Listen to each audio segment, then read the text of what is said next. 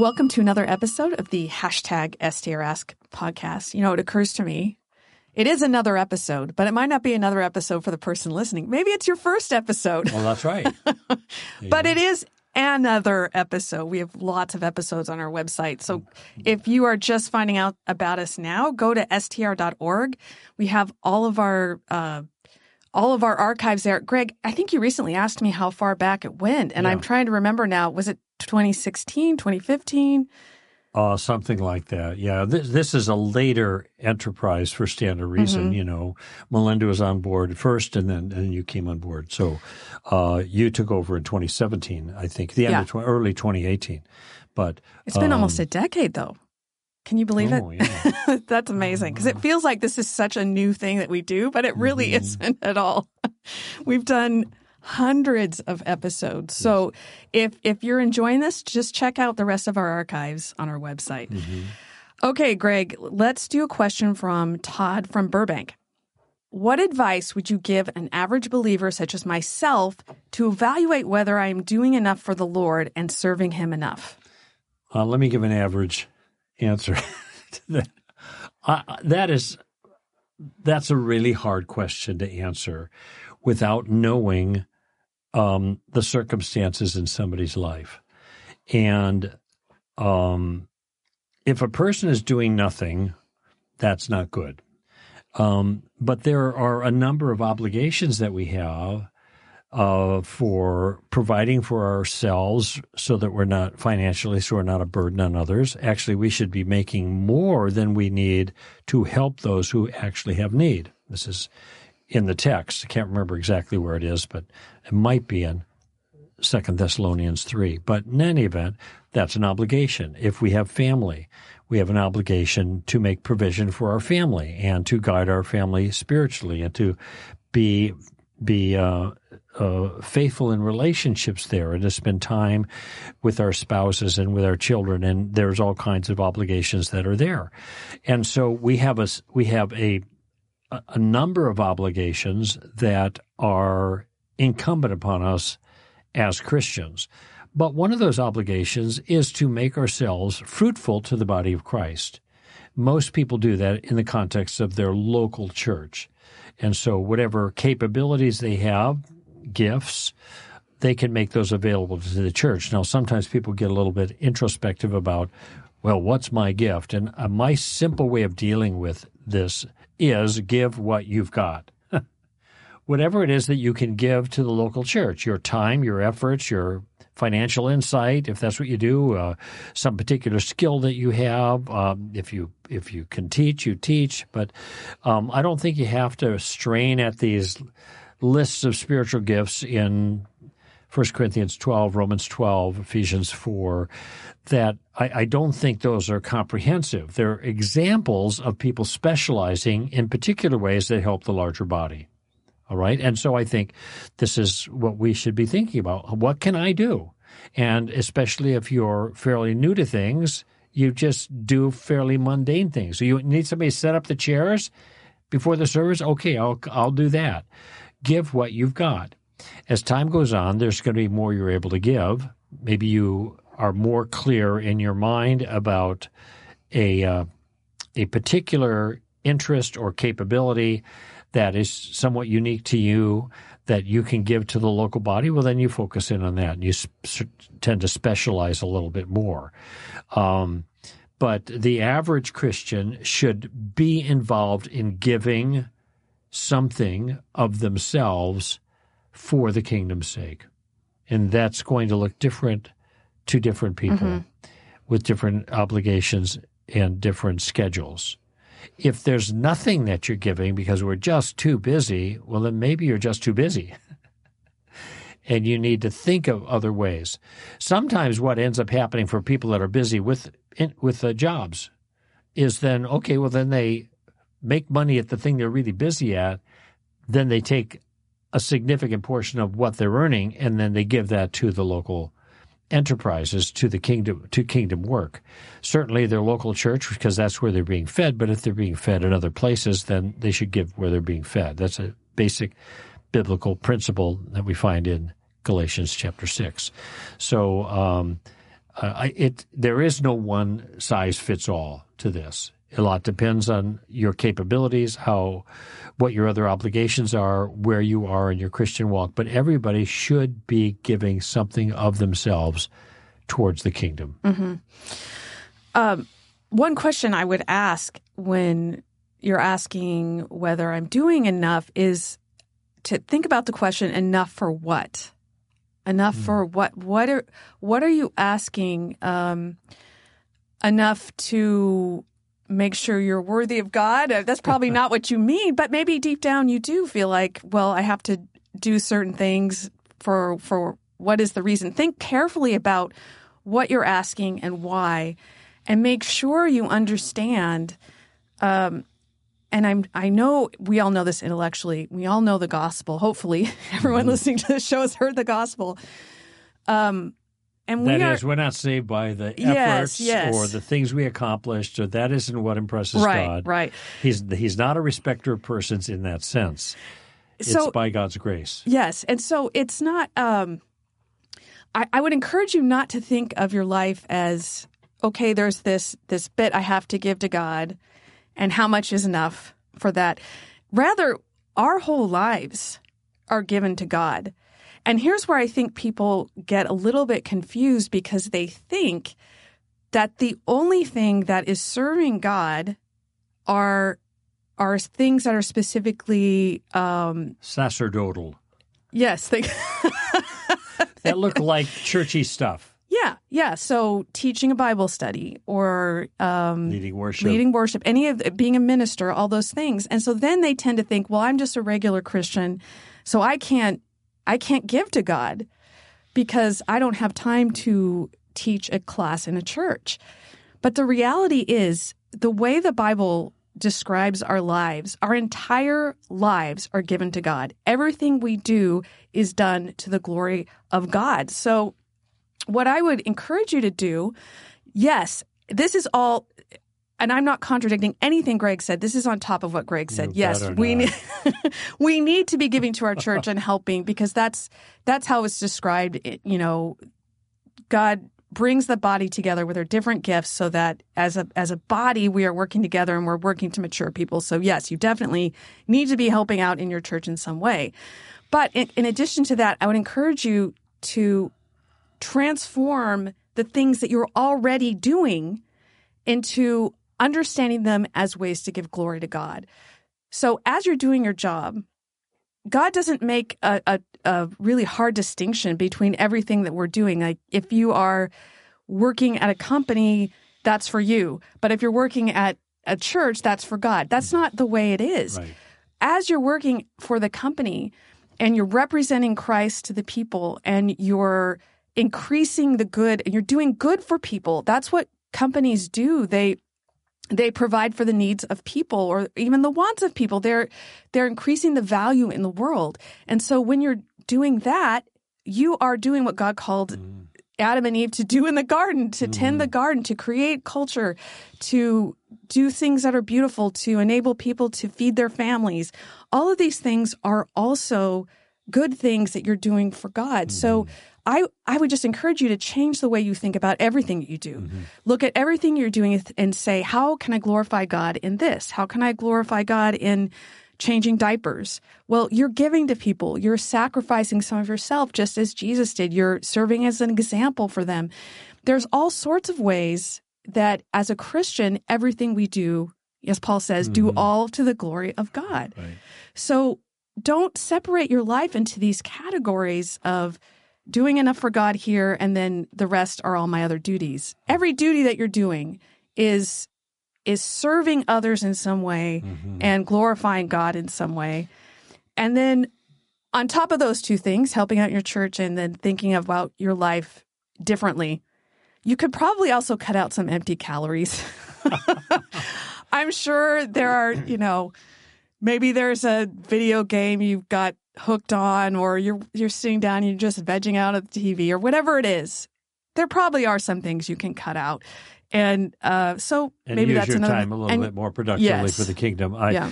uh, this reminds me what you said is a, a story about John Calvin, which may be apocryphal. I don't know, but it makes a good point. And the story goes he preached, and there was a, a man who's a cobbler, made shoes, became a Christian. So he came to John Calvin and he said, Well, now I'm a Christian. Now what do I do? And he said, Make really good shoes. so this is uh, this is an illustration of the point you were making just a Oh, and the same thing happened to William Wilberforce. He thought when he became Mm, a that's right. Christian, oh, now I, I, I should probably leave my vocation as somebody in politics. And John Newton says, no, Yeah, right, right. these are the gifts God's given you, and you can use those to the glory of God. Right. So, um, yeah, just don't, don't, we don't, we shouldn't separate out who we are into church things and other things. We are wholly given to God, and everything we do is to the glory of God. Okay, Greg, here is kind of a similar question from James.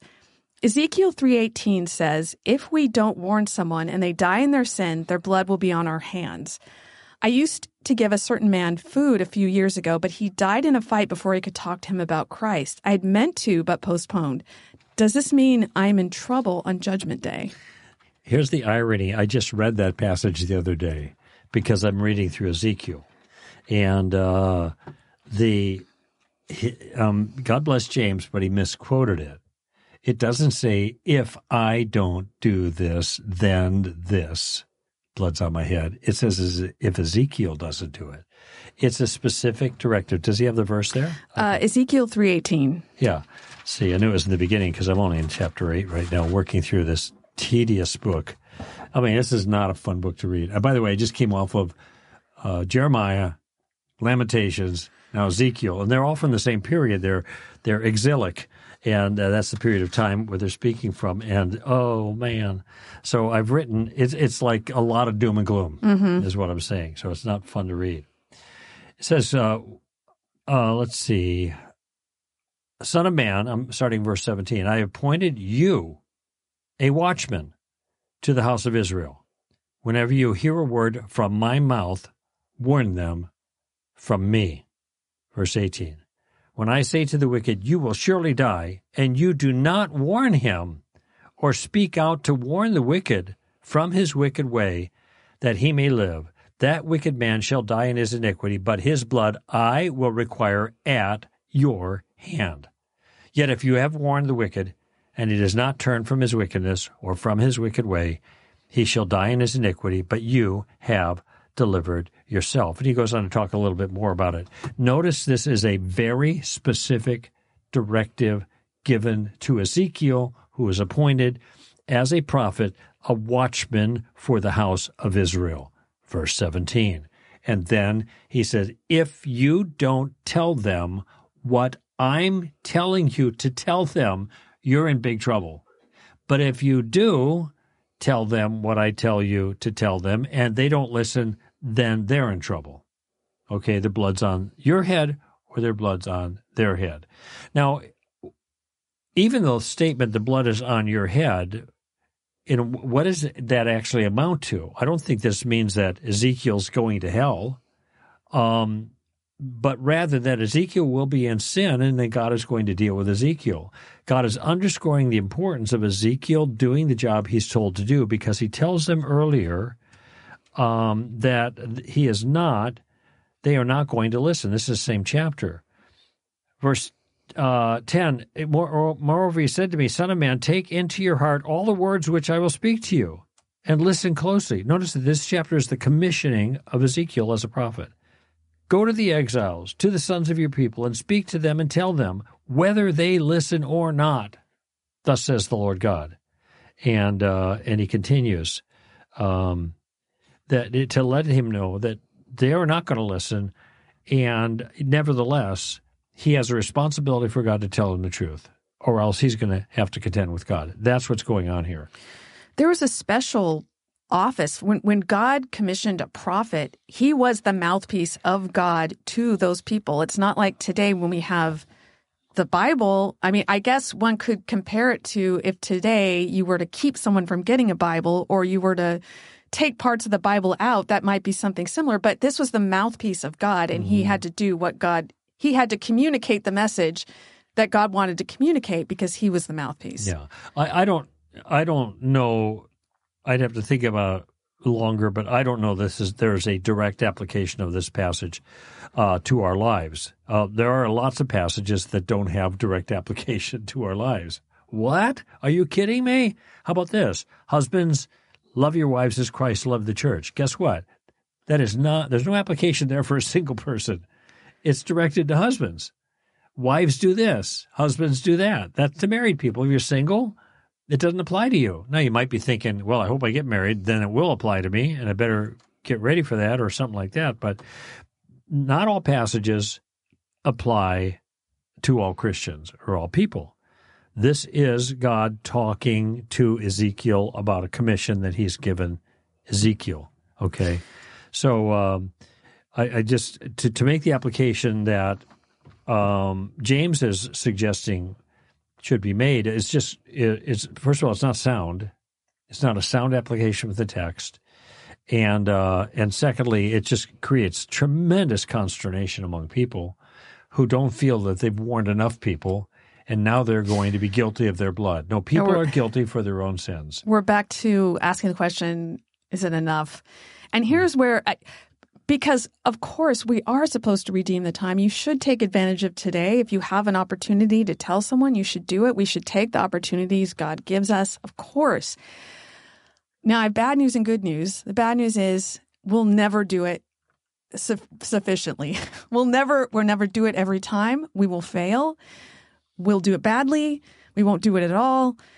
The good news is that Jesus died for our sins. Yeah. And so we don't have to wallow in this regret and fear. We are adopted children of God. Mm-hmm.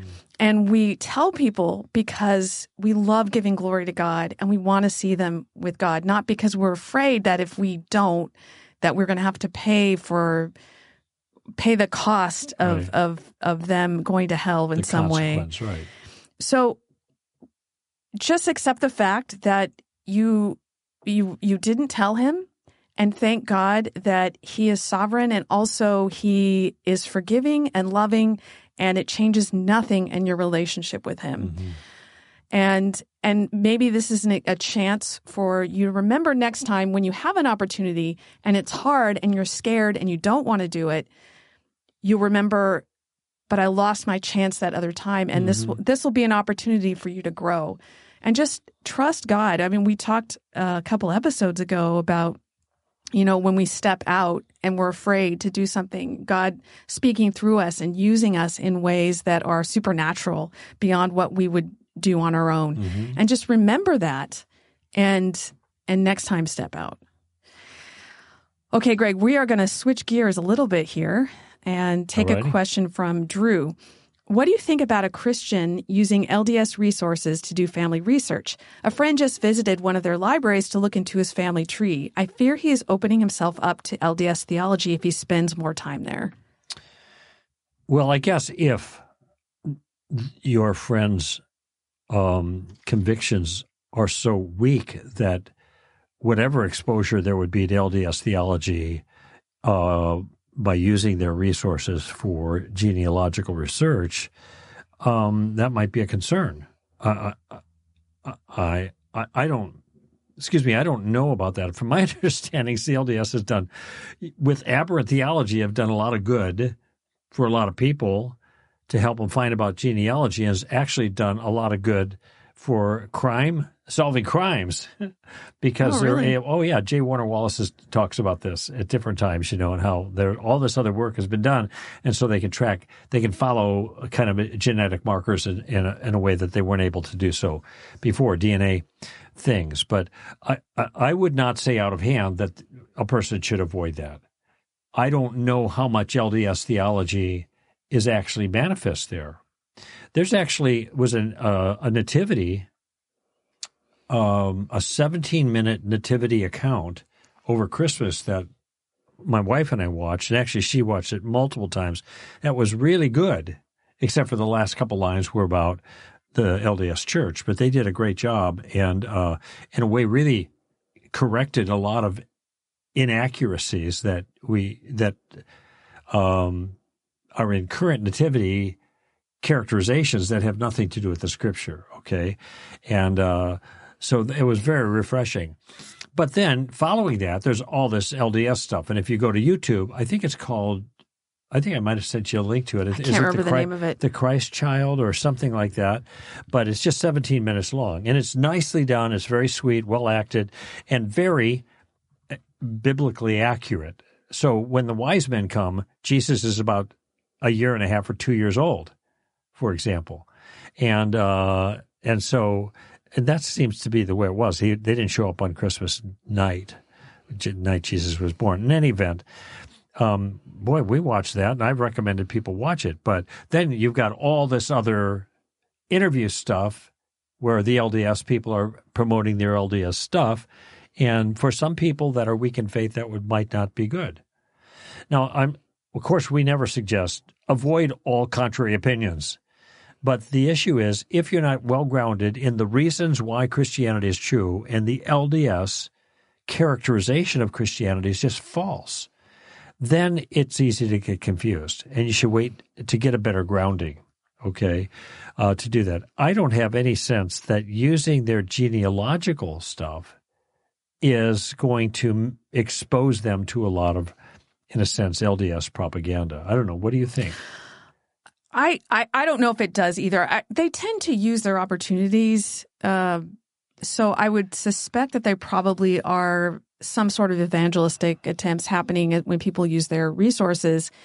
But at the same time, it's also very focused on the LDS people who are using those resources. So I'm not, I'm not, it's not primarily an outreach mm-hmm. is what I'm saying. Mm-hmm. So I'm not sure, but it, and it's also not clear if the friend is a Christian. So I, I, I don't know if Drew is concerned that this is a Christian who will be drawn in or a non-Christian who will, will be drawn in. I think the response might be a little bit different, um, for each of those.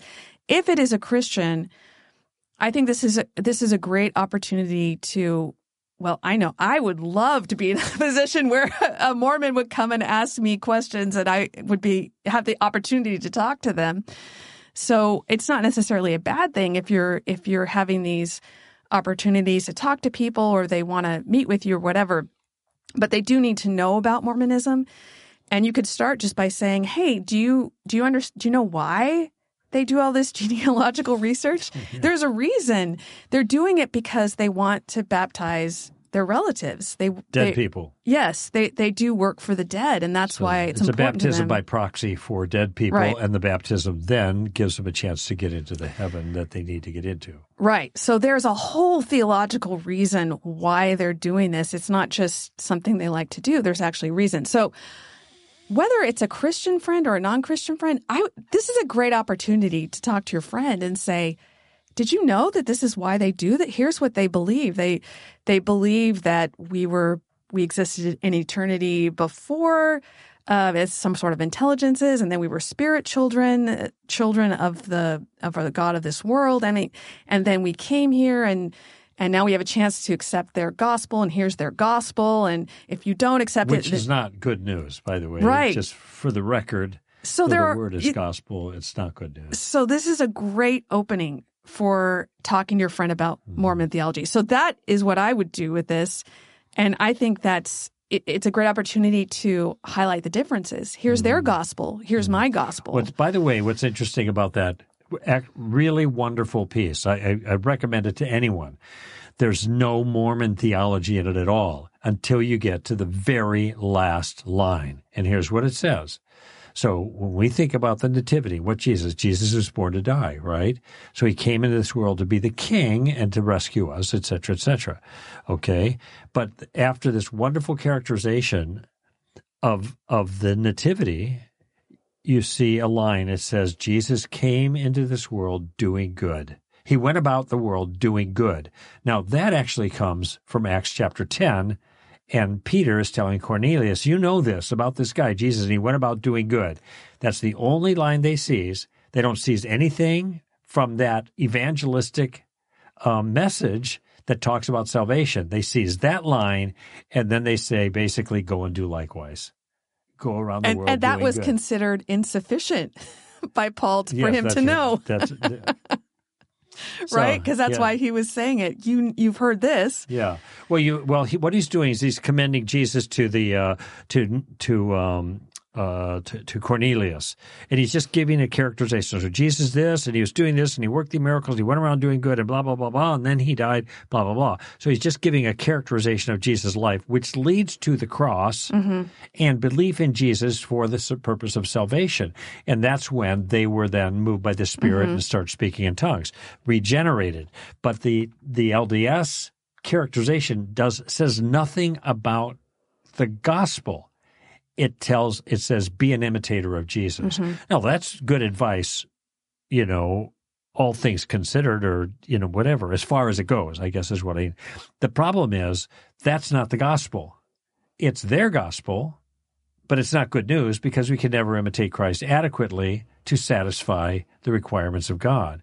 We imitate Christ now as Christians because we are born again in Him and we are seeking to live by, like Him by the grace He provides, which is the same grace that initiated the relationship that we stand in. Romans 5 1 and 2, right?